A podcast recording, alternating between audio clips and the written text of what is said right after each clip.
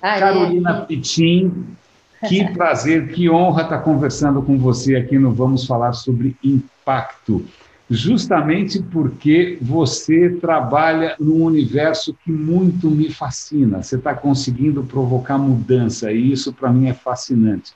Para quem não conhece esse projeto, Vamos Falar sobre Impacto, eu lancei alguns meses atrás, eu acho, justamente para trazer gente que nem a Carol, né, gente de várias disciplinas, desde o design até o capitalismo consciente, passando pelo ativismo, como sei lá, o César Paz, justamente gente que está fazendo coisas acontecerem que geram impacto e das mais variadas disciplinas. A Carol, eu estou louco para ouvir as histórias dela, porque eu sou fã. Tem algumas coincidências pessoais aí, né, Carol? Eu conheço o seu marido, você conhece a minha mulher, as histórias meio se cruzaram. Mas, Carol, bem-vinda, bom estar aqui com você. Obrigada, prazerzão estar aqui, uma honra, na verdade, estar aqui, depois dos seus entrevistados importantes. Estou me sentindo importante, Renê. Fundamental, mas sabe que é uma coisa engraçada? Eu acho que, às vezes, eu fico pensando como é que a gente mede a própria importância, né? E, assim, pelo menos eu gosto de imaginar que uma maneira de medir a importância é o legado que a gente deixa, a diferença que a gente faz, né? Não é dinheiro, não é essa herança, não é likes, mas então eu acho que assim, do ponto de vista de importância para o futuro, cara, você está plantando uma semente muito legal, né? Assim, conta um pouco para a gente o que você faz, aliás, como é que eu falo, é Matéria Lab, Material Lab? Matéria Lab, eu falo, Matéria Lab. Matéria Lab, muito bem, muito bem. Conta para a gente o que é o trabalho de vocês no Matéria Lab. Eu vou dar o link para o site, para todo mundo ver, claro, mas conta um pouco para a gente. O que a gente está fazendo lá é assim, matéria é de informação.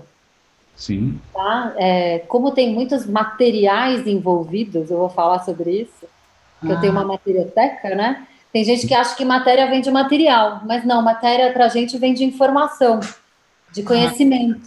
Sim. E lab vem de experimentação, porque não é só o lab do laboratório, no caso de você desenvolver um produto, né? Que Sim. também tem esse nosso lado, mas é um lado assim, de experimentação mesmo, de prototipagem da vida, de como que a gente traz, né? No nosso caso aqui, o tema tentarmos ser sustentáveis, e daqui a pouco a gente fala sobre essa palavrinha, né? Então, como que a gente coloca na nossa vida isso, que vai refletir isso na empresa, nos produtos, nos serviços? Então, Matéria Lab, o significado é esse, né? De experienciar o conhecimento, né? Enquanto a gente é ignorante, a gente não conhece alguma coisa. Quando a gente fica sabendo alguma coisa, vem aquela chave, que é a tal da consciência que a gente fala. Quando vem a consciência na pessoa física, né, a gente começa a arriscar também na PJ, né, porque aí a gente entra naquela incoerência de vida. E a Matéria Lab, né, voltando para a sua pergunta, você vai perceber que eu sou assim nessa nossa conversa, mas voltando para a sua pergunta, o que a gente faz exatamente? A gente dá a mão para uma empresa, né, para uma marca, uma empresa, um prestador de serviço, que está transitando, que está entendendo que, puxa, eu preciso melhorar a minha relação ser humano, mercado, planeta, como que eu faço para atuar nessa transição? Então, isso, em outras línguas, é gestão ambiental, né? Uma administração de um projeto, de um produto, de um serviço, pensando na água, na energia, resíduos, transporte, embalagem, um monte de coisa que tem que pensar, para a gente conseguir fazer uma transição para um trabalho mais sustentável, para um trabalho regenerativo, para a gente impactar menos e tal. Então, assim, basicamente, claro, a gente vai trocar uma ideia aí que vai exemplificar isso, né? Mas, basicamente, a gente faz isso, a gente ajuda nessa transição, como gestão. E, junto com isso, René, eu tenho um negócio que chama Materioteca. Esse negócio, assim, tá mais conhecido hoje em dia por causa de Instagram, né? Tá, muita coisa para colocar lá, né? Muita foto, muita notícia relacionada a uma parte visual estética desses materiais. A gente tem um catálogo de 300 e tantos materiais que são de baixo impacto ambiental necessariamente, né? Então, cerâmico, cimentício, vidro, aço, sementes, fibras, madeira, bambu, tem um monte de coisa que está lá na Materioteca. Então, tem esses dois negócios na Matéria Lab, a gestão de auxiliar na transição e a Materioteca, que daí eu ajudo os criativos a colocarem coisas melhores no mundo, né? Que bárbara essa história. Sabe que é curioso, porque isso me faz lembrar, ao longo desses últimos anos, eu tenho aquele meu podcast diário, Radinho. Aliás, quer ver, ó? Esse é o Radinho original. O Radinho é inspirado, esse é o primeiro rádio de bolso do mundo, que é o Regis R1. Esse é um radinho, eu tenho dois até, um aqui, outro aqui. Eu tenho esse podcast diário e eu me lembro de ter colocado, chamado a atenção para algumas coisas mais ou menos nessa linha. Eu lembro de gente que estava tentando usar fungo como um material construtivo, né? Eu vi lá no teu Instagram, assim, coisas feitas de pele de peixe, né? Cara, que bárbaro isso. Isso é muito, muito, muito bacana. Mas tem uma questão que me pega aqui, que é a seguinte: se eu não me engano, você conhece a minha mulher porque a sua formação é jurídica, você é advogada. E você...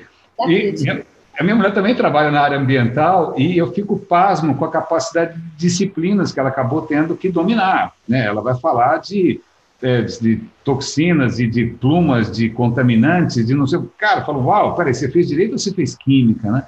E aí, agora que você conseguiu...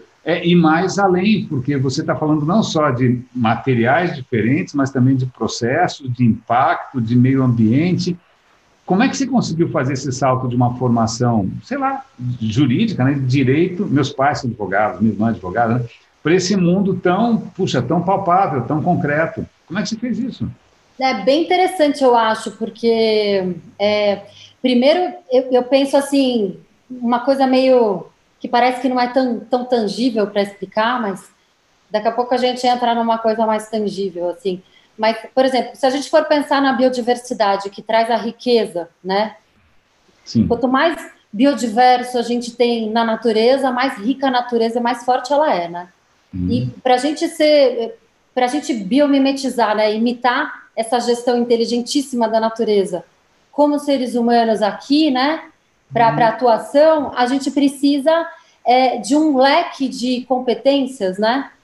Para a gente conseguir sair dessa...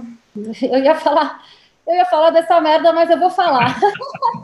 Para sair dessa confusão. É biodegradável. Né? Algumas coisas por 4 anos, mas normalmente é biodegradável. Então, eu acho que naturalmente, assim, sem querer, eu fui indo, assim... para um caminho de formação, para tentar entender o que meu coração dizia que eu queria atuar, né? Então, assim, no fundo, né, eu fui permeando essa história de, eu quero ser advogada porque eu quero salvar o mundo, eu achava que era uma coisa assim. Tanto é que eu conheci a sua mulher, a Gláucia, que foi minha primeira chefe, ela foi minha chefe na Secretaria do Verde do Meio Ambiente. Então, achei muito interessante eu ter parado lá, né? Um órgão público que cuida do regramento de convivências. Genial, é simples assim, né? Se for pensar, não precisa nem explicar muito. Porque a gente olha o quê, né? Qual que é o meu limite de atuação, né? Que eu estou barrando em você e a gente está barrando nos demais e a gente está se atrapalhando e a gente tem que se regrar. Então, por exemplo, sei lá, lei do psil. Lei do psil é isso, né? Ou... uma licença para você atuar, né?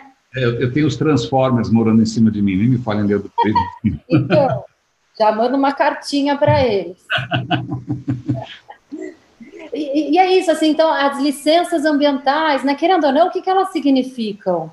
Eu escrevo um papelzinho que o governo aprova, que vai ver se eu estou de acordo com os meus limites, assim, ou seja, eu estou cuidando da água de uma forma que eu não vou prejudicar todo mundo quando eu colocar essa água no esgoto, ou eu estou tratando essa água, eu estou cuidando dos meus excedentes.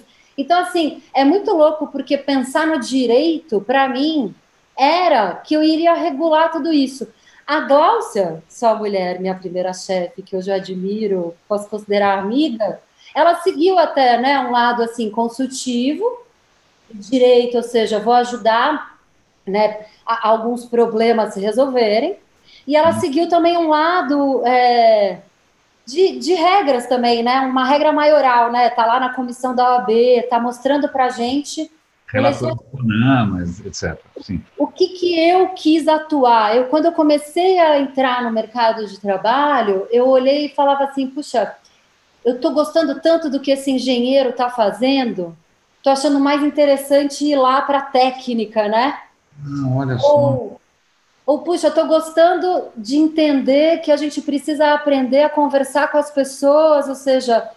Me disseram que isso chama educação ambiental, estou achando interessante estudar educação ambiental para poder entrar lá no âmago das pessoas para elas quererem mudar, né? Então foi assim, foi sem querer. Eu saí do direito... Rizomática, né? Você foi ramificando como um rizoma. Eu fui tentando, porque os meus primeiros trabalhos sozinha foi com coleta seletiva de lixo.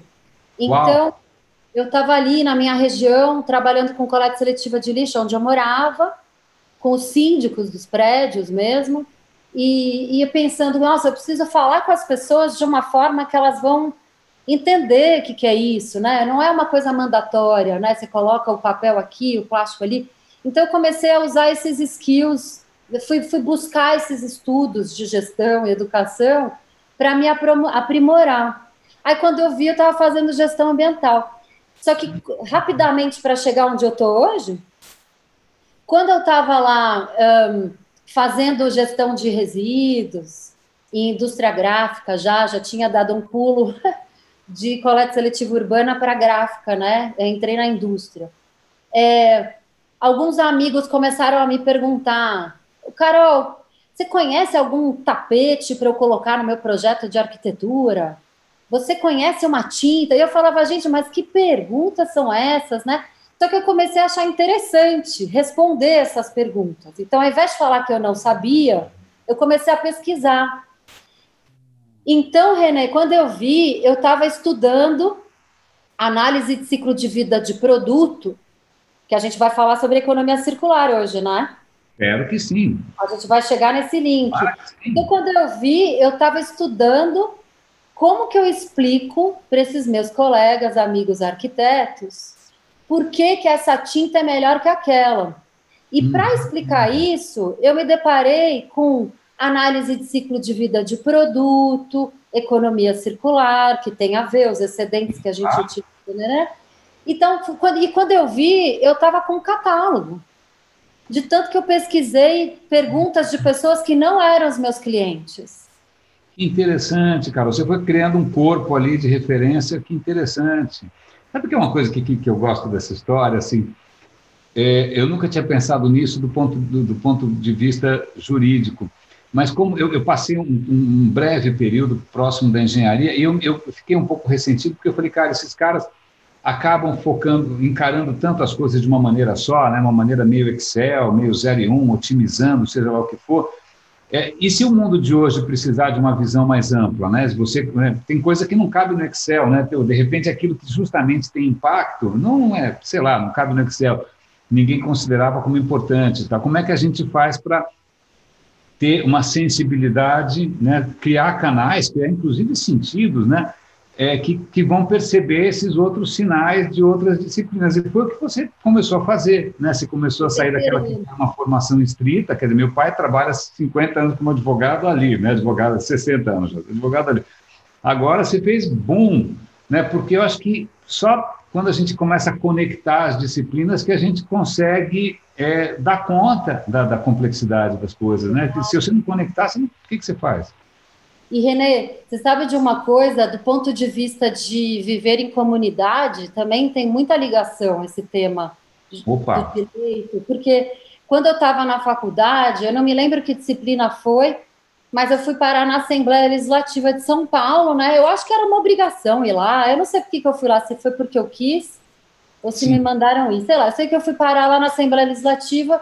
E tinha lá, né, um papelzinho na frente dizendo quais eram os assuntos que estavam tendo nas plenárias, né? E tem um monte de salinha ali, né, que a gente vê às vezes na televisão, naquele canal da Assembleia, né? Não sei se alguém já teve curiosidade, é super interessante, fica aquelas poltronas de couro, né? Os microfoninhos. E aí eu descobri que qualquer um pode entrar. Se você está agora lá na Assembleia Legislativa, se você quiser entrar, você vai falar, dá licença, eu quero entrar aqui e tal. E mais, você tem voz. Você, cidadão, você tem voz. Então, eu achei interessante descobrir essa história do direito, e alguns países até tem isso, né, de que as universidades no começo, né, primeiro, segundo ano, todo mundo tem um pouquinho de direito, um pouquinho de administração, um pouquinho de psicologia. Eu acho que deveria ser assim, porque para mim foi uma descoberta de convivência, mais uma vez, um certo regramento, mas assim, como que a gente convive com mais gente junto, né? E uma vez, aí eu já estava trabalhando na minha empresa, né? Já estava espertinha que eu podia participar dessas formulações de leis e tal. Eu fui participar da Política Nacional de Resíduos Sólidos, eu participei desde o começo, mas... desde meados de 2000 até 2010, quando ela saiu, essa Política Nacional dos Resíduos Sólidos, eu participei de diversos encontrinhos, porque, eu posso ir, então eu fui, né? E teve uma que eu achei bem interessante, que tinha bastante gente ali da indústria de serviço de saúde. Opa. E dentro da lei, aborda tudo, né? Aborda resíduo da construção civil, resíduo de serviço de saúde, piribateria, tudo tá lá na política. E os caras estavam discutindo lá a parte legal da restrição de destino de resíduos do serviço de saúde. E aí eu reparei que não tinha ninguém lá no microfone né, colocando a sua palavra, dando sua opinião, dizendo sobre os limites da indústria e tal. Aí eu conheço um cara que é da indústria, o pai dele é dono de uma indústria de um negócio que chama micro-ondas, que é um micro-ondas enorme que trata de resíduo de serviço de saúde, coisas bem cabeludas de hospital, deve esterilizar, deve pasteurizar, sei lá. Exatamente. E aí eu perguntei para ele, falei, você participa dos encontros da Política Nacional de Resíduos Sólidos e tal... Dele não, eu falei, será que tem alguém, porque você não é da área ambiental, lá dentro da indústria? Sou, não, mas nem sabia e tal. E aí eu comecei a me ligar dessa história da nossa participação, e aí eu lembrei quando eu estava na faculdade, né, que na verdade a gente deveria participar, né, essa história do direito, né, a faculdade de direito nos ensina a atuar, a sermos líderes, né, no legislativo, no executivo e tal, mas como cidadãos, né, a gente tem esses direitos, a gente tem dever, a gente tem direitos, a gente poderia participar, que eu acho que o digital está ajudando também, porque aí agora a gente se manifesta, a gente entra numa vaza, a gente entra numa assinatura, a gente começa a ter mais facilidade, né? Mas enfim... Você me lembrou, eu lembro que uma vez saiu um artigo na revista Piauí, acho que até vou te passar, ele tinha um fundo ideológico ali meio reconhecível, tá? Mas ele falava assim, o cidadão como consumidor, né, naquele momento em que o cidadão esquece da coisa pública, esquece, né, dos seus direitos e deveres, ele começa a encarar a cidade como se fosse um shopping center, como se fosse uma loja, ele começa a cobrar coisas e, cara, você não está participando, né, você tinha que participar, você não é só um consumidor de serviços, né? O que você está trazendo, isso é muito legal, como é que a gente engaja as pessoas na coisa pública. Isso é bem bacana. Eu vou te passar esse artigo depois, bem legal. Eu quero. E até complementando o que você diz, assim, do ponto de vista de consumidor, como que a gente está no dia a dia, né, prestando o nosso voto? Porque assim, Renê, entrando já no tema aí, vai, principal, mas eu acho que essa nossa introdução foi bem legal, mas entrando nesse tema nosso, assim, de economia circular e tal, se a gente for pensar essa duplinha produção e consumo, né, ela é a nossa base, né? Primeiro que ela já é a nossa base de riqueza de país, que eu já acho que está antiga, né? Por exemplo, o pessoal lá do Butão já inventou o FIB, né? Que é felicidade interna bruta, é diferente de produção interna bruta. Pois é. Porque a produção interna bruta não está contabilizando as externalidades, né? É isso aí. Bom, é isso aí. Muito bom. Aquela embalagem que está solta por aí, não está dentro desse valor do produto. Enfim. Mas daí daqui a pouco a gente fala da produção. Mas assim, essa duplinha, ela está totalmente ligada a essa nossa questão de cidadania, de voto diário, de consumidores, porque, vamos lá, embalagem, tudo que é embalado tem a ver com isso. Tudo que a gente veste tem a ver com isso. Tudo que a gente se alimenta tem a ver com isso. Tudo que a gente constrói, decora, né? Nossos veículos, nossas ferramentas, assim, né? Tipo, até isso, é uma ferramenta, né? Para tomar água. Tudo que a gente tem e que a gente usa faz parte desse modelo de produção e consumo. Que alguém produz e inventa algo, né? O design. Tipo, desejo, desígnio, né? Intenção de deixar algo ali, né? Então, assim, a produção tem uma responsabilidade absurda e o consumidor também, porque a gente agora está exigindo uma roupa orgânica, a gente quer a embalagem compostável do delivery. Então, assim, tá muito legal, assim, essa brincadeira de quem está puxando quem, assim, eu já não sei mais quem está puxando quem, eu estou adorando. Interessante, isso é muito interessante. É porque... Eu acho que tem essa questão, voltando à questão do circular, a gente estava pensando de uma maneira muito linear, né? A gente extrai coisas do planeta, aí durante um tempo muito curto isso serve como roupa, como celular, etc. e tal, e dali é como se fosse um intestino gigante, né? Você consome aqui, bom, vai parar numa pilha de lixo que não serve para nada. E a gente está fazendo isso com o planeta, né? É uma coisa linear, né? E a gente só está medindo, na verdade... uma parte desse fluxo. Agora, como você chama de externalidades, não entra na conta de ninguém. Mas o que eu percebo nessa questão de gerações mais novas é justamente isso. De repente, o cara não faz questão de ter um carro, de repente, o cara não vai querer entrar nessa de comprar tênis, sei lá qual, da Nike, cada vez que lança. Da onde você acha que vem essa mudança de consciência na moçada? Porque está acontecendo, eu estou vendo isso acontecer. Super. Bom, eu acho assim, pelo menos... historicamente, assim, eu vejo que a gente está num movimento slow, né? Então, tipo, o Slow Food é um movimento que veio lá atrás por conta dessa questão de agrotóxico, por conta da questão de escravos na agricultura, de não tratar direito, né, os agricultores, depois, e isso começou a ser traduzido assim, no consumidor, no rótulo, tanto na questão do transgênico, de falar a verdade do que tem ali dentro do alimento. Né?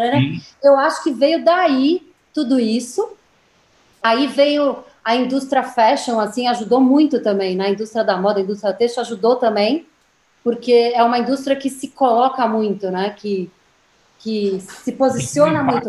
Está fazendo mais agora. Mas fala muito, né? Então, essa história do slow fashion também veio. Quem fez minhas roupas e tal, tarará. Então, acho que são movimentos que fizeram a gente olhar, assim, um entendimento de, peraí, as coisas vêm por algum lugar, são feitas por alguém e gera excedente. Ou seja, aí já a geração de agora, eu acho que está bem incomodada também pelo resultado ambiental de tudo isso, do ponto de vista de saúde também, né? Então, assim... Eu espero que sim, mas sabe que tem... Eu lembro que recentemente, legal você falar de resíduo sólido, porque aqui a gente separa o lixo, aí vem uma vez por semana, vem um caminhão, blá, blá. Aí um dia eu flagrei aqui na rua uma Kombi, parecia a Kombi fantasma da família Monstro, assim. Era uma Kombi cheia de caixa de papelão. Eu falei, mas que diabo é isso? Ah, é ladrão de lixo.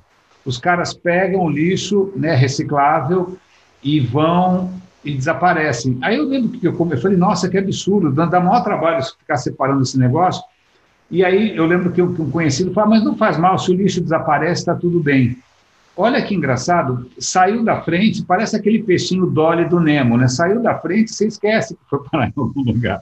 Mas eu olha falei, que cara, não, eu por acaso trabalho com alguém da área, sou casado com alguém da área ambiental, e eu sei que tem um mega esforço, um monte de gente, tem todo um ecossistema para dar conta desse lixo que eu estou separando. Não é só fazer assim, né? Não é cidadão como consumidor, tira esse negócio da minha frente, né? Então, o que você comentou agora, né, da economia linear e da economia circular, acho que faz até uma ligação com esse seu comentário, porque se alguém está interessado em roubar um lixo, né, e vai fazer um uso disso, provavelmente vai vender isso, não sei, é sinal que isso tenha um valor, né? Então, assim, os excedentes, quando a gente começar a enxergar os excedentes de um formato diferente e a gente ter responsabilidade pelos excedentes, a gente vai dar valor a eles e a gente vai se beneficiar deles, ou a roda vai se beneficiar. Então, assim, o que você comentou da economia linear, né, que retira materiais da natureza, produz, distribui, embala, sei lá, usa e joga fora, né, que a linear é burra, né, ela não leva em conta literalmente o quê? Não leva em conta os excedentes de água, de energia, né, de matérias, portanto, dinheiro, né. Então, assim, a economia circular, ela é muito linda e inteligente esse nome que veio, né, porque o circular, energeticamente, tem gente que fala flow, né, vai no flow, e é isso, permaculturamente, assim, né, o pessoal da agrofloresta e permacultura fala isso há muito tempo, né, como que a gente faz para gastar a menos energia possível, né, a natureza pensa assim.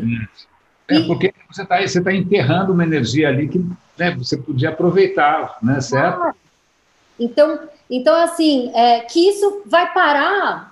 Sabe aonde? Na tabela em Excel que a gente estava conversando, que a gente não estava vendo a ligação da ecologia com a economia, né? Isso aí. Eu escutei a tua conversa com o Thomas. E esse Thomas é chinês do capitalismo consciente, é muito legal.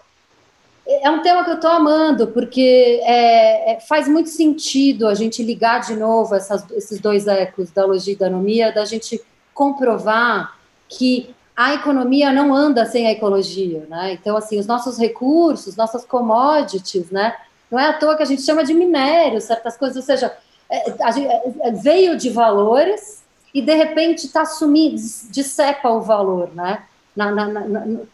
Quando não fecha o ciclo, ou quando não vai para outro ciclo... Mas sabe o que é engraçado, Carol? Que eu fico pensando o seguinte, porque essa coisa do desaparecer, né? Por exemplo, você usou o plástico, joga e desaparece. Eu nunca soube onde é que o lixo ia parar, até o dia que a China falou, aqui não quero, não vou mais aceitar esse lixo, vocês enfiam esse lixo onde vocês quiserem, mas aqui não. E aí, de uma hora para outra, é como se fosse uma constipação, né? Você tem toda a Inglaterra que estava lá, estou livre do meu próprio lixo, cara, de uma hora para outra fica aquela batata quente. Foi a primeira vez que eu tive consciência da escala disso e de como isso é uma coisa linear, né? Você, em princípio, enterra sujeira no quintal dos outros, né? E agora está todo mundo tendo que repensar, porque simplesmente a China não quer mais brincar. Ou a China, a África, qualquer país desse que se prestava a isso, né? Isso é maravilhoso. Então, assim, os problemas estão emergindo, literalmente, né? Ou seja, por exemplo... A Ellen MacArthur, que é aquela velejadora que nos anos 80, ela foi dar uma volta ali de veleiro e ela viu a quantidade de plástico que tinha no oceano, né? Aí ela começou a se mobilizar e fundou, né, a fundação Ellen MacArthur Foundation, é uma das mais conceituadas que tem no mundo, né? E todas as grandes empresas estão agora lá estudando como fazer para lidar com os excedentes, para lidar com os resíduos de um formato produto, para gerar valor, para entrar num outro ciclo produtivo, para a gente go with the flow, no sentido energético e espiritual, mas também gerar valor para todo mundo, né? Enfim, eu não quero gastar dinheiro destinando, eu quero ganhar dinheiro destinando para uma outra produção. Essa outra produção vai ganhar matéria-prima, que não é mais resíduo, né? Então, a gente muda o olhar e a gente coloca as coisas no seu potencial de vida útil e alto valor agregado, né? Então, assim... A Gláucia tem uma história curiosa para contar. Uma vez, eu lembro que, acho que a primeira entrevista que eu fiz, já pensando nesse projeto, eu acabei não podendo usar porque a pessoa saiu da empresa, né? Na sequência, ela saiu da empresa. Mas a história é o seguinte, era uma empresa que tem, sei lá, um footprint gigante no Brasil inteiro, tem um impacto ambiental imenso, pela própria atividade, e volta e meia, sei lá, alguém gerava uma externalidade, para não dizer que fazia merda, né, como já tinha, o cara fazia uma merda colossal e dava uma multa monstruosa e tal, e eles não, puxa, toda vez a gente vai ter que correr atrás do incêndio, vai ter que correr atrás do prejuízo. E aí, o que os caras fizeram? O seguinte, eles perceberam que o gerente de cada planta tinha uma meta. Para ganhar o bônus, ele tinha que bater uma meta. Mas a meta era de produção, era aquele maldito Excel, que não incorporava as externalidades, né? Se para bater a meta o cara gerasse um problema ambiental, o problema não era dele, né? Então, o que acontece? Eles falam, opa, parou, vamos fazer o seguinte... Se você gerar uma externalidade, isso vai ficar mal para você. Então, cada planta ali, cada executivo tem um índice né, tipo de bom comportamento ambiental, se ele, do ponto de vista ambiental, fez algum tipo, né, se ele pecou, se ele fez algum tipo de pecado, ele não ganha um bônus. Então, a hora que mexe no bolso, você está falando isso tudo agora, olha, a hora que as pessoas percebem o valor econômico do resíduo, o valor econômico da reciclagem, significa o seguinte, parece que as pessoas só se mexem quando mexem no bolso, né, e no próprio bolso, porque quando é no bolso da empresa, o executivo não está nem aí, porque a externalidade não o afeta. Mas essa história de repente, você tangibilizar a besteira que ele fez num prejuízo para ele, será que é só assim que as pessoas se mexem, né? Será que é só mexendo através do bolso?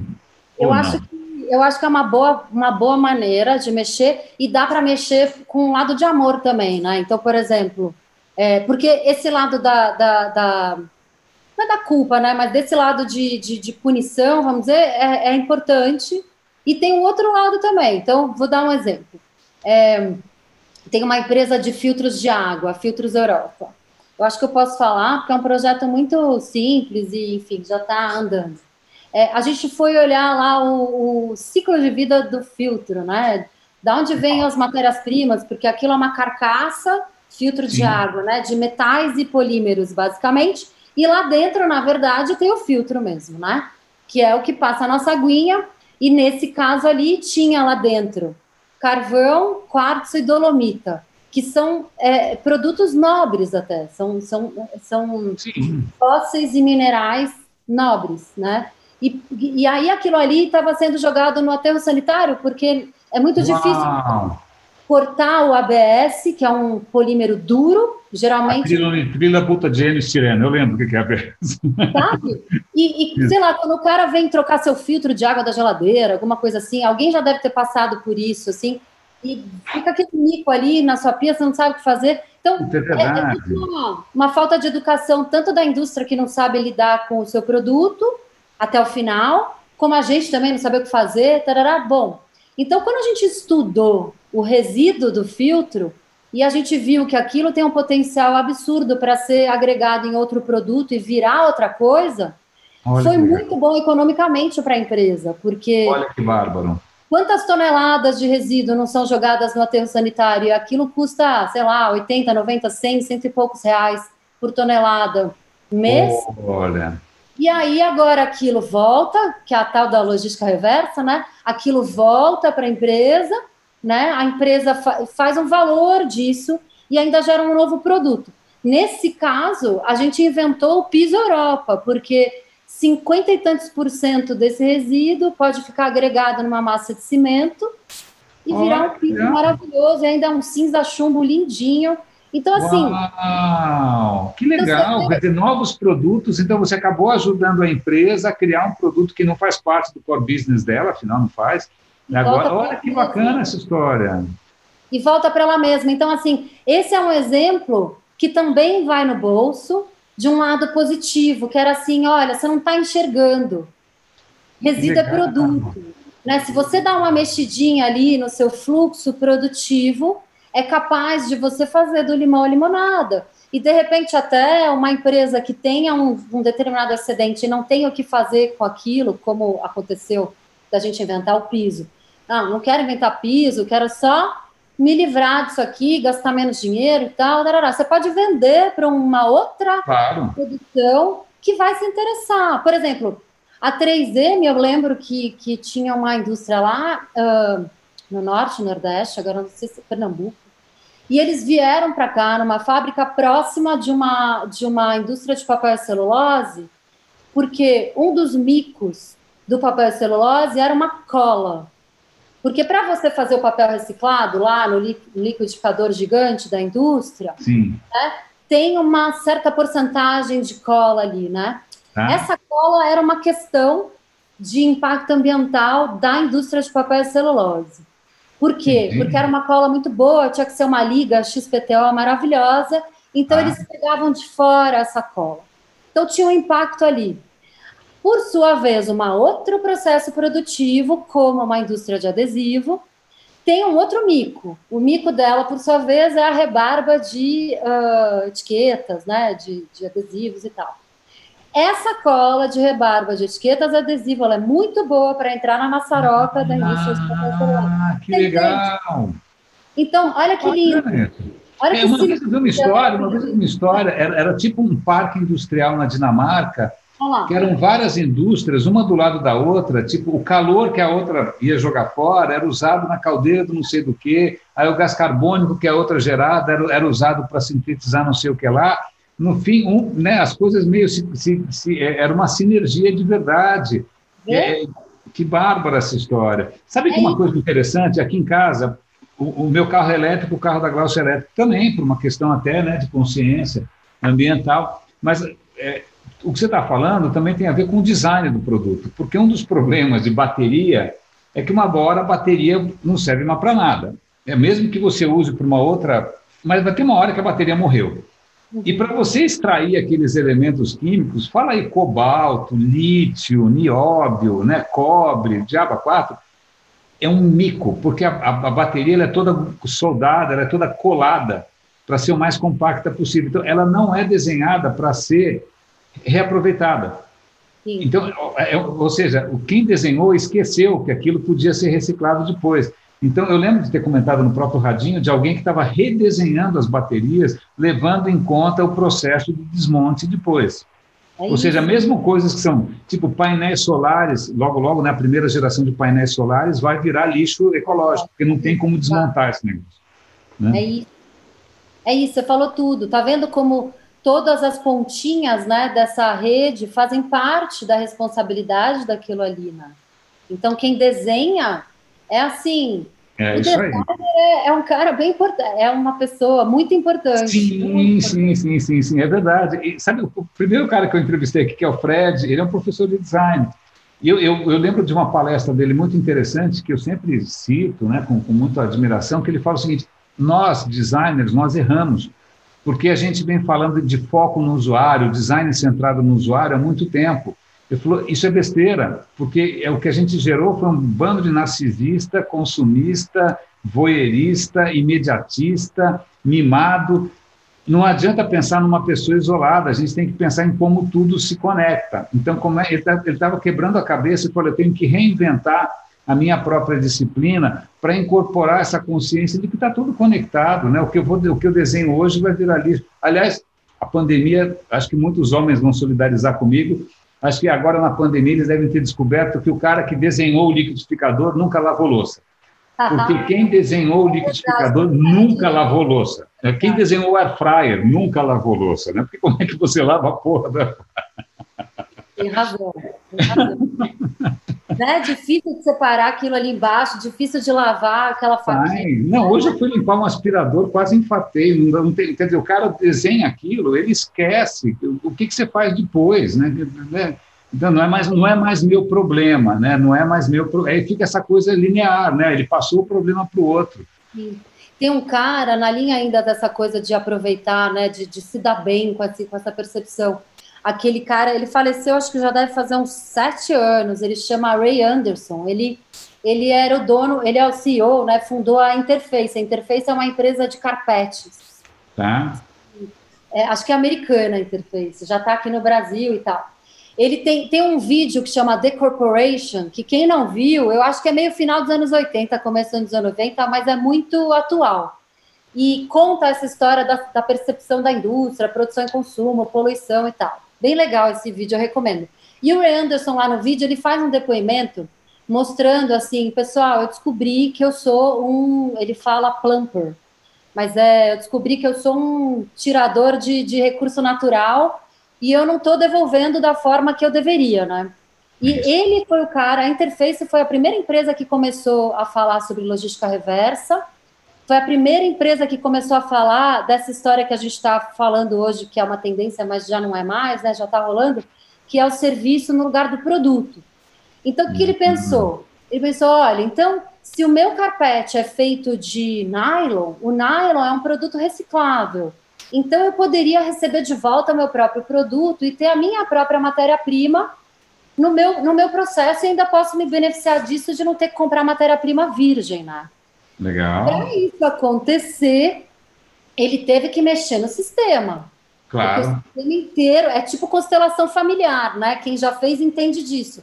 Mexeu no nozinho, as coisas vão se mexendo também, né? Ah. Então é legal começar, né? Porque um começa, os outros vão indo. E, então, desse ponto de vista industrial, né? Então, assim, para ele receber de volta o carpete de nylon, ele teve que conversar com os aplicadores, ele teve que conversar... Olha, que legal! Né? Então, fez toda uma história para quê? Ele teve que mudar o design desse carpete para poder... Sabe quando você coloca, sei lá, 100 metros quadrados de um carpete? Se manchar, antigamente você teria que tirar os 100 metros quadrados e repor os 100 metros quadrados. Tá. Ele pensou assim, não, eu vou desenhar de uma forma diferente, porque se tiver, se estragar, se alguém quiser refazer, vai tirar só um pedaço. Ah, que legal, que bárbaro. Isso é simples, mas é um jeito de pensar grande, né? E aí eu ainda vou receber de volta esse pedaço como minha matéria-prima. Então, eu vou fazer um esquema de adaptação das pessoas que trabalham na área de decoração e construção civil para entrarem nesse jogo e eu receber de volta. Foi aí que começou a logística reversa, foi por causa dessa empresa, a Interface. Puxa, que bacana, não tinha ideia, que legal. Eu ouço muito por tabela, porque a Gláucia fala dessa história do berço ao túmulo, do berço ao berço, Cradle to Cradle, tem um monte de jargão que eu estou pegando. Eu estou com o livro do Donut Economy. O Donut Economy estava aqui na mesa em algum momento desse, eu preciso ler o Donut Economy, que é um livro muito legal de economia circular, né? Exato. É legal de dar umas referências para as pessoas também, né? O William McDonough e o Michael Braungart, né? Ou eu troquei os nomes, mas é um químico e um arquiteto que inventaram o Cradle to Cradle, que você comentou agora. Olha, que legal. E eles que inventaram essa lógica, assim, né, de como que a gente... Esse nome, né, porque a lógica já estava sendo feita, mas eles concretizaram esse termo, né. Como que a gente faz de ir do berço ao berço, né.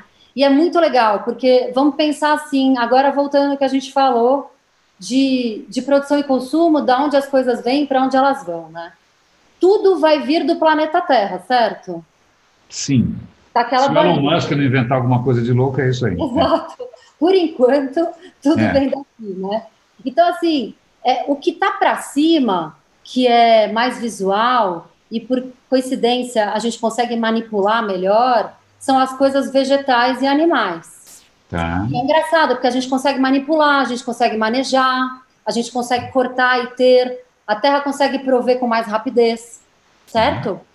Sim. Esses caras do Cradle to Cradle, eles trouxeram uma noção que é assim, essas coisas mais vegetais e animais, por elas terem um metabolismo mais rápido, tanto para decompor como para a terra devolver para a gente deveria tratar essas coisas diferente das coisas que estão lá embaixo da terra, que geralmente são o quê? Os minerais, os fósseis, né? Tipo petróleo, aço, até a areia e tudo mais, as coisas estão lá embaixo, o que a gente pega, o mármore, né, o cilindro, o vidro e tudo mais, aquilo demora muito para a terra repor e demora muito para decompor, então a gente tem que tratar essas coisas diferentes, e bem o pessoal do Cradle to Cradle, junto com o pessoal da Ellen MacArthur Foundation, que também complementa bastante esse pensamento, eles trouxeram para a gente um pensamento assim, então tá gente, ó, essas coisas que vão processar mais rápido, vamos colocar elas de uma maneira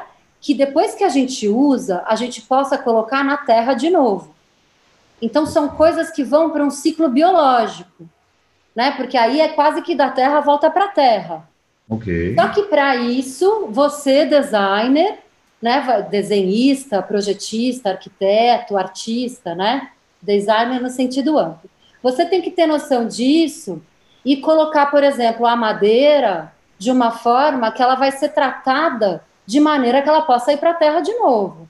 Porque se você tacar químico nela, vai ser difícil a gente conseguir cumprir esse ciclo. Aquelas resinas absurdas, na madeira vai durar 6.000 anos, isso. Entende? Então, assim, como que a gente separa, né, aquilo que é mais processado, mais rápido e o mais devagar, e a gente usa isso como inteligência. Então, por exemplo, o que é mais devagar? O plástico. Né? Então agora a gente está pensando, né, gente, por que a gente está usando plástico nos descartáveis? Os descartáveis deveriam ser feitos de fécula de mandioca, de fibra de bambu, no máximo de papel e celulose, porque para que a gente vai descartar uma coisa muito nobre? Porque para você tirar, extrair o petróleo, para desenvolver o plástico, a mesma coisa o mármore, o granito, o aço, blá, blá, a extração ela é tão forte, é tão energeticamente falando... É brutal. É que a gente não vê. Outro dia, numa sequência de fotos, um fotógrafo especializado em mostrar jazidas e lugares de extração, cara, parece que você está olhando Marte, é uma coisa horrorosa. Mas sabe, tem uma história curiosa que me intriga, é o seguinte... A minha avó, que já faleceu, era uma querida, era um doce, e ela tinha uma mania muito engraçada. Se você fosse no armarinho da cozinha dela, tinha um armarinho que se abria, tinha pilhas de pote de margarina, porque ela se recusava a jogar, ela não conseguia imaginar que aquilo era para ser jogado fora. Eu falei, vó, joga fora. Mas na cabeça dela, uma coisa não pode ser jogada fora se ela ainda tem utilidade. Né? E agora pensa, isso é só 2 gerações antes da minha. Eu sei que no espaço de 3 gerações, desde depois da guerra, da Segunda Guerra, cara, a gente entrou nessa coisa de tudo é Kleenex, né? Tudo você joga para trás. Aliás, uma outra avó minha, acho que essa também é o contra-exemplo, que ela tinha o hábito, acho que ela cresceu num mundo de escravos, né? Então, meu pai falava que ela riscava o fósforo para acender o fogão e jogava para trás. Por que ela jogava para trás? Porque tinha alguém que pegava. Olha que engraçado, né? Ao mesmo tempo, tinha uma avó minha com uma certa consciência do desperdício e a outra que fala, alguém pega, né? Porque o Brasil é um país gigante, a água não vai acabar nunca, nunca vai acabar nada. Então, e a gente começa a perceber que as coisas são finitas, né? Enfim, e a gente tem responsabilidade por isso, né? Então, assim, até, enfim, respeitar uma nascente na hora de construir também tem a ver com isso, né? Ou seja, eu acho que tudo faz parte de uma... Porque se a gente está falando de economia circular e a gente está falando de cuidar do que a gente extrai e como que a gente desenha as coisas, pensando no futuro, pensando em dar valor às coisas, eu acho muito louco dizer que, e gosto de falar assim, que na verdade a gente está... regenerando, essa palavra regeneração que está vindo agora com tudo, né, no lugar da sustentabilidade, eu falo que regeneração é o novo preto, né, agora daqui a pouco tudo é regeneração, mas ela é bem interessante essa palavra, porque quando você vai ver no Google, no Wikipedia, sei lá, no dicionário, o que significa regeneração, ela vem da biologia, das células no nosso corpo, né, nossa pele, nossos órgãos, que tem o potencial de se regenerar, né, de completar um dano causado, um dano material causado. Até os 50, depois não muito. mas, por exemplo, essa outra parte, até 70 dá, que é assim, a célula boa, ela tem condição de cuidar das células do entorno. Então, sabe a história da inspiração? É isso. Então, assim, a gente está nessa fase, né, que a gente está olhando, assim, como que a gente se regenera como seres humanos para a gente começar a observar a diferença dessas duas avós, que, claro, que não é por mal, né, mas, assim, né, o que faz eu perceber que não dá para jogar mais o fósforo para trás, né? O que faz eu perceber que aquele potinho de Doriana pode virar um potinho de alguma coisa, ou que aquilo tem utilidade. Eu tenho uma singela e humilde impressão que a gente vai começar a entender que a gente tem que olhar isso para a gente mesmo. Então, assim, começa, e você falando das suas avós, me fez pensar assim, começa você olhando para aquilo que a gente falou no começo desse nosso papo, né? O que eu estou comprando? O que eu estou escolhendo? Que embalagem eu vou usar? Que cosmético eu vou botar na minha pele? O que eu vou exigir agora das marcas, para as marcas fazerem para mim? Que você comentou da próxima geração, né? Dessa geração que está aí. Uma questão interessante também aqui, que é a seguinte, eu percebo que algumas empresas, que são seus clientes, inclusive, e tal, estão começando a despertar para isso, né? A questão é como é que a gente acelera isso, né? Eu lembro de algum tempo atrás eu ter trabalhado próximo do Instituto Ethos, não sei se lembra do Instituto Ethos, deve existir ainda daquele cara. Mas tinha essa história, né? Você tem um prêmio de ética, então como é que você, de alguma maneira, mostra que você é uma empresa transparente? Eu fico me perguntando se, de repente, algum tipo de emulação, competição, ou mesmo se de repente o cara perceber que isso é importante para o branding, né? Se ele perceber que o consumidor mudou, o que você acha que vai fazer as empresas saírem daquela miopia? Aliás, sabe que a gente está falando de vó? Eu me lembrei de, sabe bebê quando você brinca de picabu? Né? Você esconde assim, aí você vai, porque ele não tem noção de permanência. Mas é a impressão que eu tenho que as pessoas, parece brincadeira de picabu. Ele jogou no lixo, ele acha que sumiu. Não sumiu, né? Você jogou alguma coisa fora, não sumiu, foi para algum lugar, para onde foi? Né? Como é que a gente deixa de se comportar como um bebê que ainda não tem permanência, né? Porque a gente acha que as coisas somem, é tipo Tinder, né? Sei lá, uma vez só acabou, para nunca mais, como nunca mais? Né? Não tem nunca, né? Como é que a gente sai... Mas vamos voltar para a questão das... Foi uma digressão, desculpa. Mas eu acho assim, René, eu acho que tem o lado da regulação legal que está vindo. A gente está tendo um embate, principalmente no Brasil, né? Está todo mundo vendo o quanto está interferindo na gente as más regulações, as regulamentações. A gente está sofrendo com isso. Então, por exemplo, madeira de qualquer lugar não dá. Não dá, porque isso tem a ver com a nossa floresta. Carne, de qualquer maneira, quem come carne ainda não dá. Tem que ver de onde está vindo. Roupa, de qualquer maneira, não dá. Tem que ver se tem alguém embaixo da mesa costurando. Não tem jeito. Então, assim, tem esse lado da regulamentação e o lado do consumidor que está precisando ouvir mais da marca, né? E tem o lado da economia que começou a se mobilizar. Então, assim, daqui a pouco não vai vir recurso para o Brasil porque a gente está destruindo o clima do mundo. É isso aí, párias, né? Viramos párias. Daqui a pouco as indústrias não vão mais comprar dos fornecedores XPTO porque eles não estão cumprindo a sua parte de responsabilidade ambiental e social.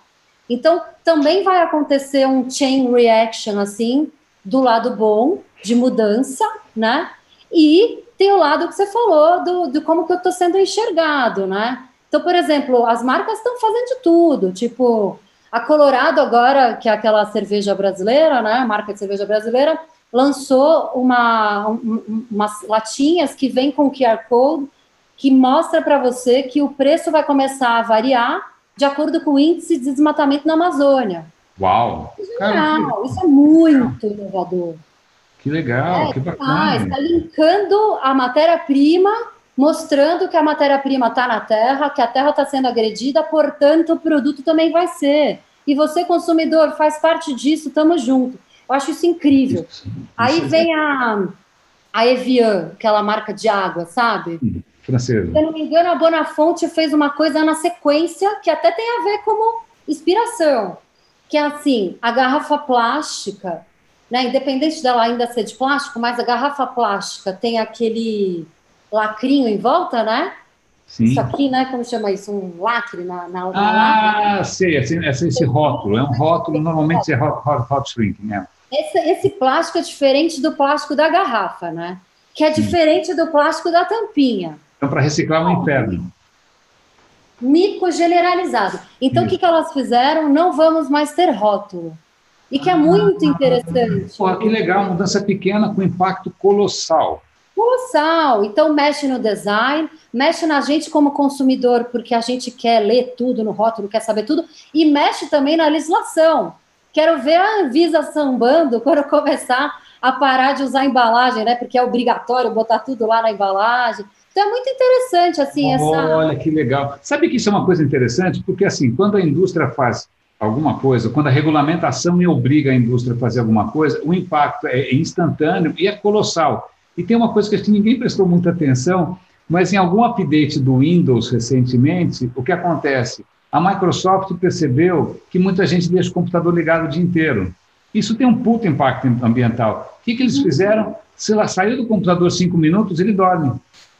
Agora imagina o impacto que tem todos os computadores do mundo dormindo. Né? De uma hora foi uma canetada, e é puta canetada genial, né?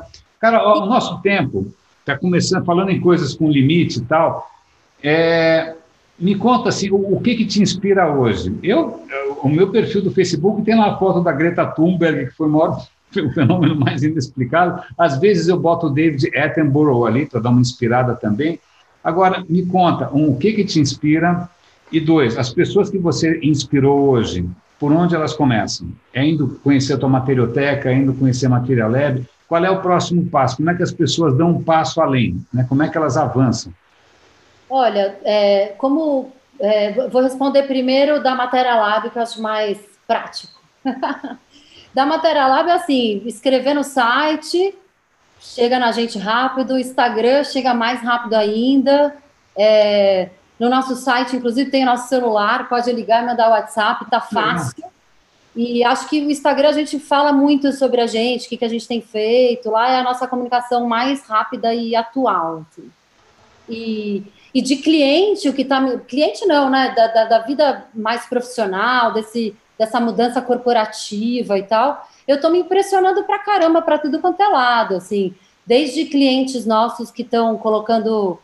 sapatos, bolsas, acessórios de uma maneira... Porque, assim, o que me inspira hoje são pessoas que estão arriscando usar ou resíduo como matéria-prima ou materiais vegetais inovadores como resíduo. Então, hoje em dia eu estou vendo, assim, biopolímeros para tudo quanto é lado. Então, coisas feitas de mandioca, feitas de resina de mamona, feitas de resina de soja, feitas de algas... Você mesmo mencionou no começo, feitas de cogumelo. Então, está rolando uma substituição para produtos vegetais. O carro da Gláucia, o painel do carro da Gláucia é feito de fibra de coco. Então, fibra de coco, fibra de PET, que também substitui a fibra de coco. Ou seja, dá para você ir para o natural e dá para você ir para o vegetal como para o residual, que são fontes de matérias-primas que vão circular, sabe? Sim. Uma já está no círculo, que são resíduos, e a outra que vai facilitar o metabolismo do planeta Terra, que é a decomposição, que a gente está sofrendo muito, que isso tem a ver com tudo, né? Tem a ver com da onde a gente tira, né? Para a gente tirar de uma maneira mais educada, tirar para sempre ter, né? O tal do manejo. Sim. E como que a gente devolve, né? Então isso está me inspirando, porque tem coisas incríveis, tem gente inventando material construtivo assim, tem gente inventando roupas assim, embalagens assim, cosméticos assim. Eu estou muito contente com tudo isso. Que babado. Pessoal, assim, eu estou assim, impressionada com a quantidade de pessoas que estão olhando para o lado do alimento como fonte de energia própria. Assim. Tem muita gente mudando o seu jeito de viver pelo seu jeito de alimentar. E olha que eu nem estou falando de veganismo, vegetarianismo, estou falando mesmo... de observar o que a gente coloca como alimento mesmo, assim, no corpo. Bárbaro. Puta, que legal. Isso tem a ver com o jeito de como esse alimento está sendo plantado, né? Eu estou gostando muito dessa consciência das coisas, literalmente, assim, das pessoas querendo ver da onde vem, para onde vão as coisas que a gente se relaciona, sabe? As coisas têm história, né? As coisas têm história, né? Elas não saem do nada, né? Aliás, sabe que eu tinha colocado de propósito esse brochezinho, daquela iniciativa do Stripes, que é aquele gráfico que mostra a temperatura, cadê, ao contrário, sei lá, a temperatura média crescendo, eu vou te dar um brochezinho, a gente fez vários aqui, mas eu mostrei esse brochezinho pelo seguinte, um dos maiores desafios para mim hoje, ainda mais nessa época polarizada, negacionista, Bolsonaro, agronegócio, etc. e tal, como é que a gente faz, esse é um desafio para todos nós, para tornar essa mensagem mais... Essa sementinha que a gente planta, né? Como é que a gente faz para tornar ela mais fértil? Né? Eu queria ouvir um pouco de você, como é que a gente pode... Porque pregar para convertido é fácil, né? Eu não como carne, meu carro é elétrico, assim, mas como é que a gente consegue mudar o comportamento, ou pelo menos a percepção, ou a curiosidade das pessoas que ainda estão num estágio meio preliminar de consciência ambiental? O que você acha? Eu acho assim, primeiro começa com o teu próprio lixo, se você ainda não olhou para ele. O lixo diz muito de você. Tem até uns filmes aí americanos desses de serial killer, que eles começam a estudar a pessoa pelo lixo. Eles vão descobrir que eu sou um consumidor de chaveiro. O que eu gero de embalagem de chaveiro é uma brutalidade, é horrível.